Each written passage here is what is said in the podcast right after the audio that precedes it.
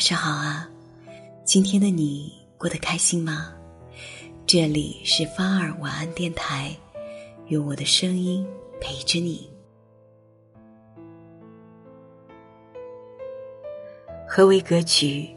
我听过一个形象的比喻：站在山脚往下看，遍地是垃圾；站在山顶往下看，美景尽收眼底。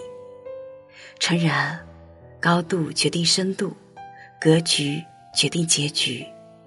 人的结局一大，就不会在生活的琐碎中沉沦。目光所及，皆是岁月静好的模样。而一个胸有大格局的人，往往都有这种特征。你身上有吗？《论语里仁》中写着这么一句话。君子喻于义，小人喻于利。真正有格局的人，在利益面前，总会使出三分精明，保留七分真挚。他们始终相信，命里的钱都是有定数的，做人可以精，但不能阴。在《红楼梦》中，王熙凤的形象总是被世人诟病。她在贾府生活。又掌管着府里的大小事务，本可以一直享受着养尊处优的待遇，然而他的贪念却没有尽头。为了放债赚取利息，他随意克扣别人的月银，到处收取贿赂。贾府并非小门小户，一年来大大小小的钱财，光是经过王熙凤手里的，就不下十万两。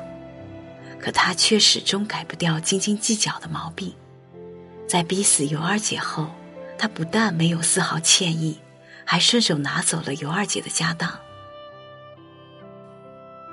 可笑可悲的是，纵使王熙凤算计了一辈子，到最后还是落得家财散尽、兜里空空的下场。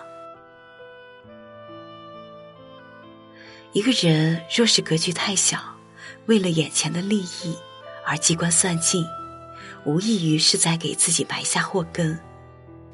越是格局打开的人，越会明白，与其在利益的漩涡里挣扎，不如顺其自然，给灵魂片刻的休息。钱是生存的必需品，更是人性的试金石。存折里的钱可以多，但内心坚守的底线。却不应该少。心怀大格局，才能过好小日子。